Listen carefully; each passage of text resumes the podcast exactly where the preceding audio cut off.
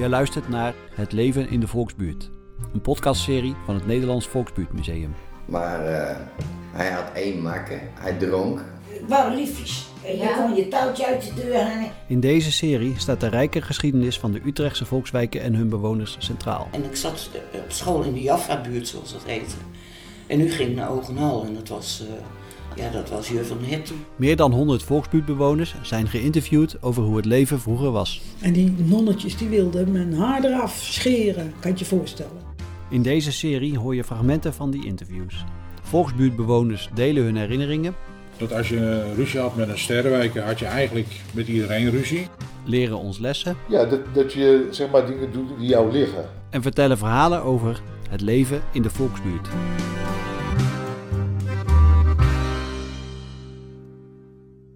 Aflevering 5. Orgelpijpie.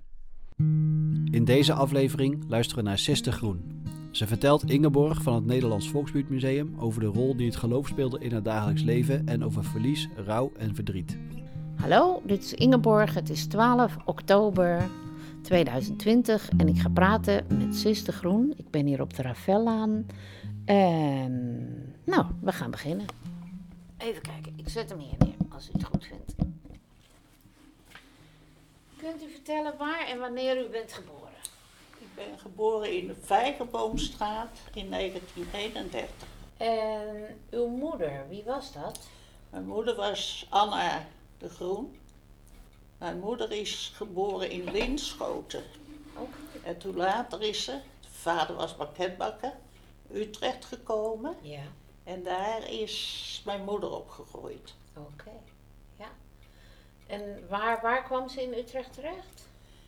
Hier in uh, Lombok, In Lombok. hier is de Delierstraat. Ah, ja. En opvallend vind ik dat u de achternaam van uw moeder dus heeft. Ja, dat is ook opvallend. Mijn vader en moeder waren niet getrouwd. Oh, Nee, die zijn later pas getrouwd. Toen mijn vader, die was getrouwd. En die was in militaire dienst. En die leerde mijn moeder kennen in Utrecht. Die wou nooit meer terug. Die kwam uit Limburg. Waar ze nog heiliger als de paus. Dan had hij helemaal geen zin in. Mijn vader was een van de eerste vrijdenkers oh ja. van Utrecht. En toen is hij met mijn moeder samen gaan wonen. En wilde ze niet trouwen? Jawel, maar dat kon niet, want ze- hij was katholiek getrouwd en dat kon je niet scheiden. Hij was getrouwd met iemand anders. Ja, Maar hij koos voor uw moeder. ja. Mijn moeder was niet getrouwd. Nee. En hij ging niet scheiden. Hij kon niet scheiden, want hij was, Och, hij was katholiek getrouwd en dan kon je niet scheiden. Als die vrouwen niet wilden scheiden, dan kon dat niet. oh. En hoe is dat verhaal afgelopen dan? Hij. Toen is die mevrouw overleden, of die vrouw. En toen is mijn vader, net, ik denk dat hij goed 70 was, nog, nog getrouwd op 65, ik weet het niet precies meer. Och, jeetje. Toen, toen is uw vader toch nog met uw moeder getrouwd. Ja, Maar u heette al uw hele leven toen de Groen. nou, ik heet, ik heette op school Thijssen, want mijn vader was een Thijs. Oké. Oh. En op school zei ze Thijs. Maar we hadden een eh, wijkverpleegkundige. En die vond het natuurlijk leuk om ons bij onze eigen naam te noemen. Ja. Hè? Zo ging dat vroeger. Ze zeggen wel eens over pesten. Ik heb me daar nooit wat van aangetrokken, hoor, want ik was. eh, ik vloog gewoon een beetje door het leven. Hè? Dat was Ja. een vlindertje. Maar mijn zusje heeft het heel erg gevonden. Als Sis terugkijkt op haar kindertijd, is ze haar moeder dankbaar voor de liefde en zorg die ze kreeg. En wat was uw moeder voor persoon? Ik had een hele lieve, vrolijke moeder. Ja? Als ik mijn moeder niet had gehad, wij hadden negen kinderen thuis. Ja. Dan hadden de mijne, als ik ze gehad had, ze met lege zeils terechtgekomen. Ik had dat nooit aangekend. Nee. Negen Negen kinderen, kinderen. vijf jaar oorlog. Ook, en ze waren al arm. Omdat mijn vader die kreeg zijn ontslag, omdat hij niet met mijn moeder getrouwd was. Dat ging vroeger zo, want hij was bij de militaire politie. Ja, je denkt allemaal dat het vanzelf ging. Nou, het ging niks vanzelf hoor.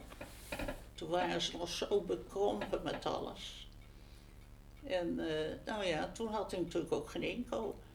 Hij kreeg ontslag omdat hij samenwoonde met uw moeder. Ja. Wat een drama allemaal. Ja, het gaat niet allemaal vanzelf. Nee.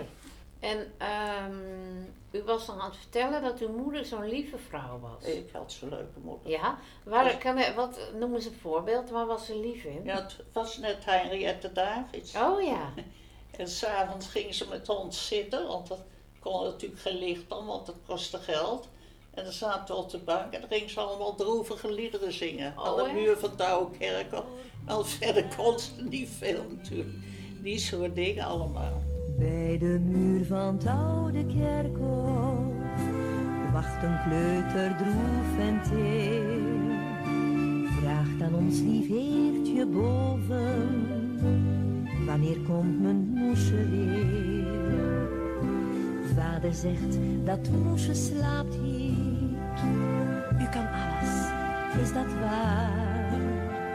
Roep mijn moedertje dan wakker, want ik kan heus niet zonder haar. Roep mijn moedertje dan wakker, want ik kan heus niet zonder haar.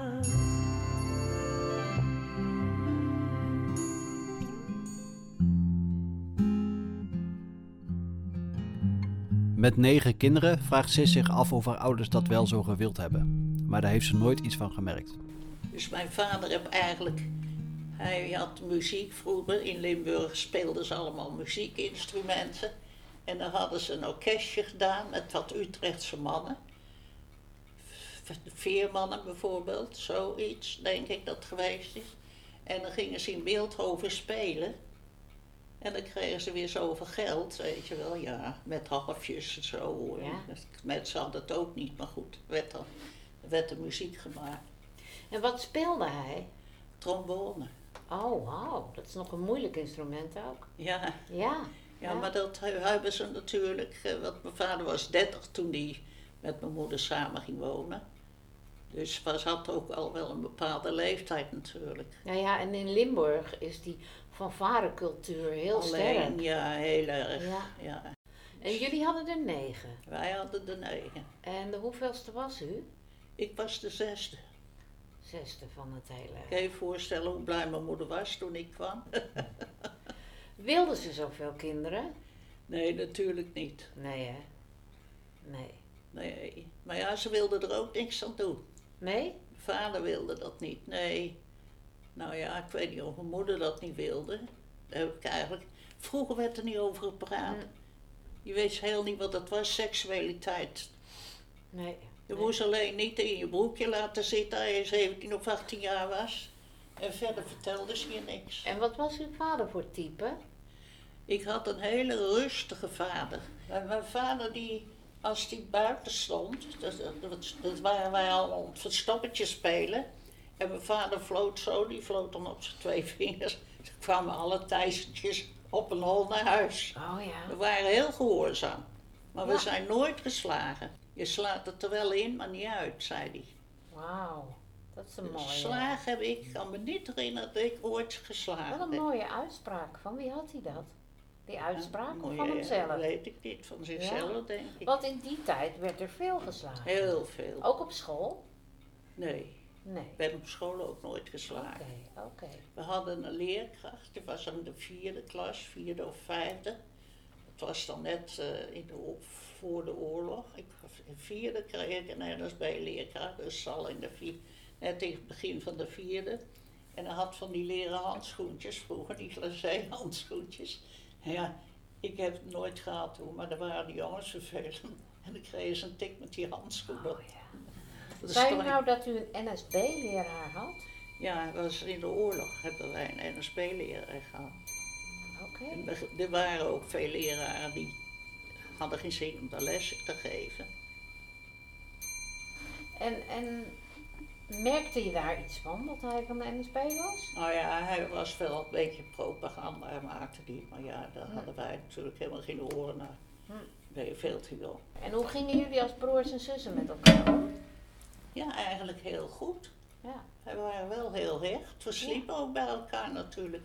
We hadden vier, eh, twee, vier, eh, twee, twee persoonsbedden. En dan sliepen twee broers en twee zussen bij elkaar. En de oudste die sliepen dan apart. Nou, die sliepen ook niet apart, die zullen ook wel bij elkaar geslapen Ja? hebben. Want Negen we hadden maar drie, drie slaapkamers. Maar mijn uiteindelijk... vader en moeder hadden vroeger, had je beneden zo'n voorkamertje en daar sliepen mijn ouders. Oké. En als het dan s'morgens om zeven uur, half acht, dan ging mijn zusje naar beneden. Ik had een jonge zusje, die sloop naar beneden. En als ze niet naar boven kwam, gingen we allemaal. Lagen we met z'n vijf en zes bij mijn moeder in bed. Oh, Lag mijn moeder uit te slapen, want het was er niet bij. oh, wel heel gezellig. Ja. Sis moeder heeft op jonge leeftijd twee kinderen verloren. Steun bij het rouwproces was er niet. En Sis vertelt over haar eerste vriendje. Maar u zei, u, eh, er zijn ook twee kinderen overleden? Ik heb een broer die was 17 toen hij overleed. Hij is Ja. tumor. En, eh, en Och jee. eh, Nou, dat is heftig. verschrikkelijk was het. Voor een kind. Ja, dat was het ook. Iedereen was helemaal van slag. Ja. Nee, mijn moeder die, eh, die zou aan het gas gegaan zijn. Echt? Zo verdrietig was ze, ja. Maar ja, dat komt natuurlijk niet. Had nog een heel orgelpijpje. Maar bedoel... Een heel orgelpijpje? Ja, dat noem ik zo. Ze had nog een heel Zo'n hele Ja, zo'n hele kinderen zo. Ja. Maar eh, hè, daar is ze niet, niet, niet makkelijk overheen gekomen hoor. En kreeg ze daar, of jullie daar steun in? Vroeger was er toch nergens geen steun. Je moest het zelf uitzoeken. Het meeste steun zal ze aan mijn vader gehad hebben Mhm. natuurlijk. En aan de kinderen eromheen. Ja. We waren er allemaal verdrietig van natuurlijk. Want ik was helemaal gek op mijn broer. Want ik heb dansen van hem geleerd. Oh ja? Want hij was op dansles. Ja. Dat dans ik met jou door de hemelpoort heen. Je Ah. ja. Ik dans nu met jou de hemelpoort heen. In de zee van de hemel der liefde. De aarde verzinkt en wij twee zijn alleen. In de zee van de hemel der liefde. Kom. Die dansles, die, dat was op de...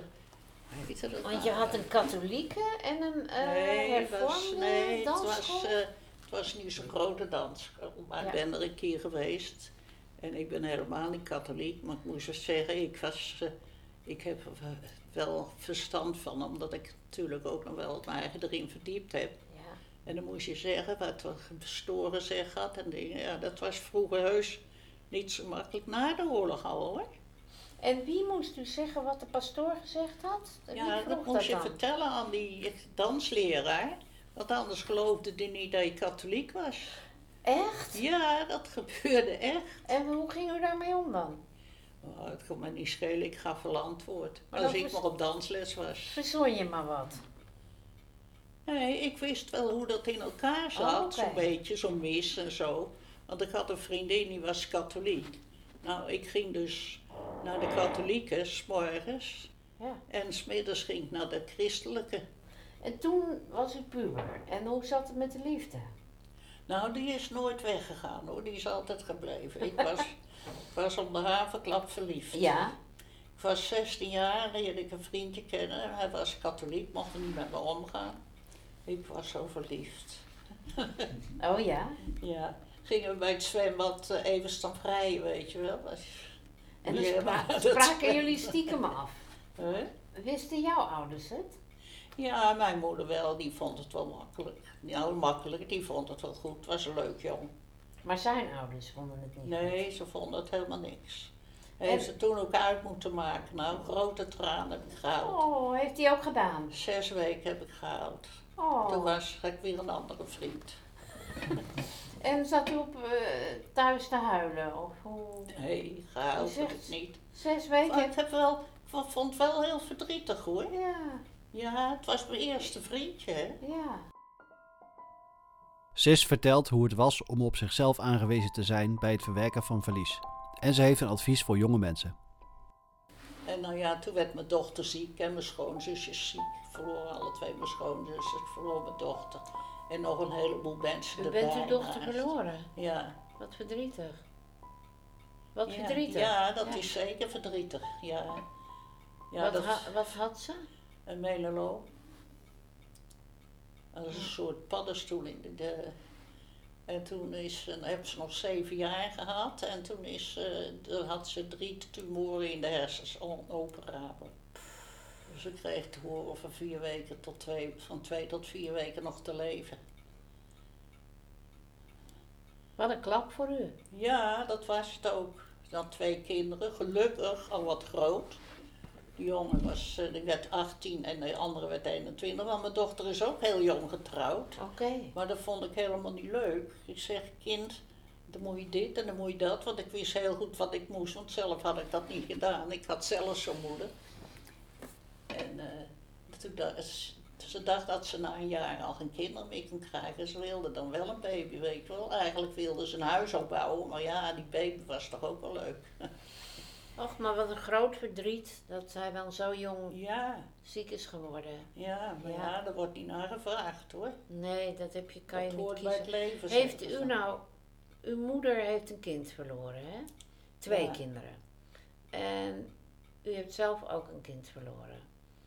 Heeft u wel hulp gehad of steun? Nee. Van wie moest je dat krijgen? Dat Weet was er helemaal niet. Nee, je moest met je vrienden. Ik weet nog dat ik een vriendin had, die had een gehandicapt jochie. En die kwam nog wel eens bij mij. Ja, niet met dat jochie. Ze zei, je hebt het niet anders dan over dood. Ik zeg, ik heb verdorie niet anders dan dood. Ik verloor een tijd van een omzien tien mensen om me heen. Ja, Ja? Dat, als je dat dan niet meer mag bespreken, zeg ik, dan moet jij het maar zeggen. Want dan word je, word je een beetje pissen. En eh, nou, toen hield ze ook op voor. Het was ook niet de bedoeling om mij ermee kwaad te maken. Maar ja, ze had zelf zoveel ellende, weet je wel. En hoe heeft u er. Heeft u er überhaupt mee kunnen dealen? Ja, er was toch niks anders. Mhm. Maar weet je wat mijn dochter zei? Die had vier tumoren in de hoofd. Als ik met mijn kop tegen de muur slaat, heb ik er vijf. Zei ze dat? Ja. Sis denkt dat de mens uiteindelijk goed is, maar door omstandigheden soms wordt verpest. Ze wenst dat we in vrede kunnen samenleven. We gaan afsluiten. Ik heb nog twee filosofische uitspraken. Ja. En die ga ik je voorleggen. En dan mag je zeggen, als ik ze voorgelezen heb, van eh welke het meeste aanspreekt. En de eerste is van een hele oude filosoof van een paar eeuwen terug, Thomas Hobbes. Hij zegt: De mens is een wolf voor zijn medemens. Mensen zijn vraatzuchtige figuren die van nature een gevaar voor andere mensen vormen, als er niet wordt ingegrepen. De tweede is van Rutger Bregman. Dat is een jonge filosoof uit Nederland. De meeste mensen deugen. Er gebeuren slechte dingen, maar de mens is geneigd tot het goede. Nou, ik zou er tussenin willen zitten. Want ik ben met. De mens is ook goed. De mens op zich is ook goed. Een babytje, daar ken ik aan kapot. Maar ze worden verpest door degene, of de een of de ander. Zo is het eigenlijk. Je wordt opgezweept en de ene is de veel bevattelijke voorstander natuurlijk. Bevattelijker. Ja, Dus je zegt, de mens is eigenlijk goed. ken je dat, dat liedje van de AEC niet? De mens is goed, de mens is goed. Steek alle vlaggen boven het hoofd. Dat is zo'n liedje, ja, ik ben de tekst verder Ik ga kwijt. het opzoeken. Ik ga het opzoeken. Ja, zoek maar Ja, op. ik zoek het op. Ja, mooi. Steek alle vlaggen boven je hoofd. En, eh, dat er is een heel, heel, eh, dat is liedjes. Nou, dan gaan we ervan uit dat de mens goed is. Ja.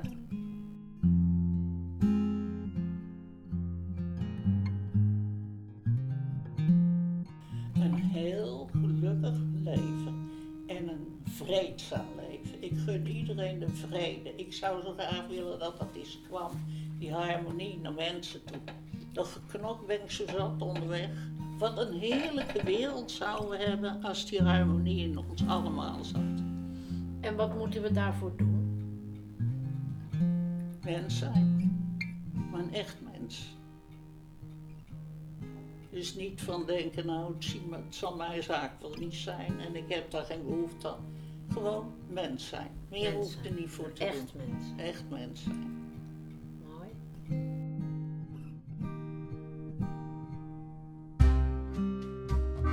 Je hoorde Ingeborg in gesprek met Sis de Groen. Sis had als kind niks meegekregen over seksualiteit. Dat kwam natuurlijk vaker voor, zoals bij Riet, die erover vertelt in de volgende aflevering. De podcastserie Het leven in de Volksbuurt is een productie van het Nederlands Volksbuurtmuseum. Met dank aan Ingeborg Hoonsveld, Bart Verbeek, Jaap Hoeve en de provincie Utrecht. De podcast is gebaseerd op 101 interviews met Volksbuurtbewoners. Interviews zijn in 2020 en 2021 uitgevoerd door medewerkers en vrijwilligers van het Volksbuurtmuseum. Uit deze interviews is ook een boek voortgekomen. Het boek Het leven in de Volksbuurt is nu te koop. Kijk voor verkooppunten en meer informatie op www.volksbuurtmuseum.nl. En je bent natuurlijk van harte welkom in het Nederlands Volksbuurtmuseum op Waterstraat 27 in Utrecht Centrum.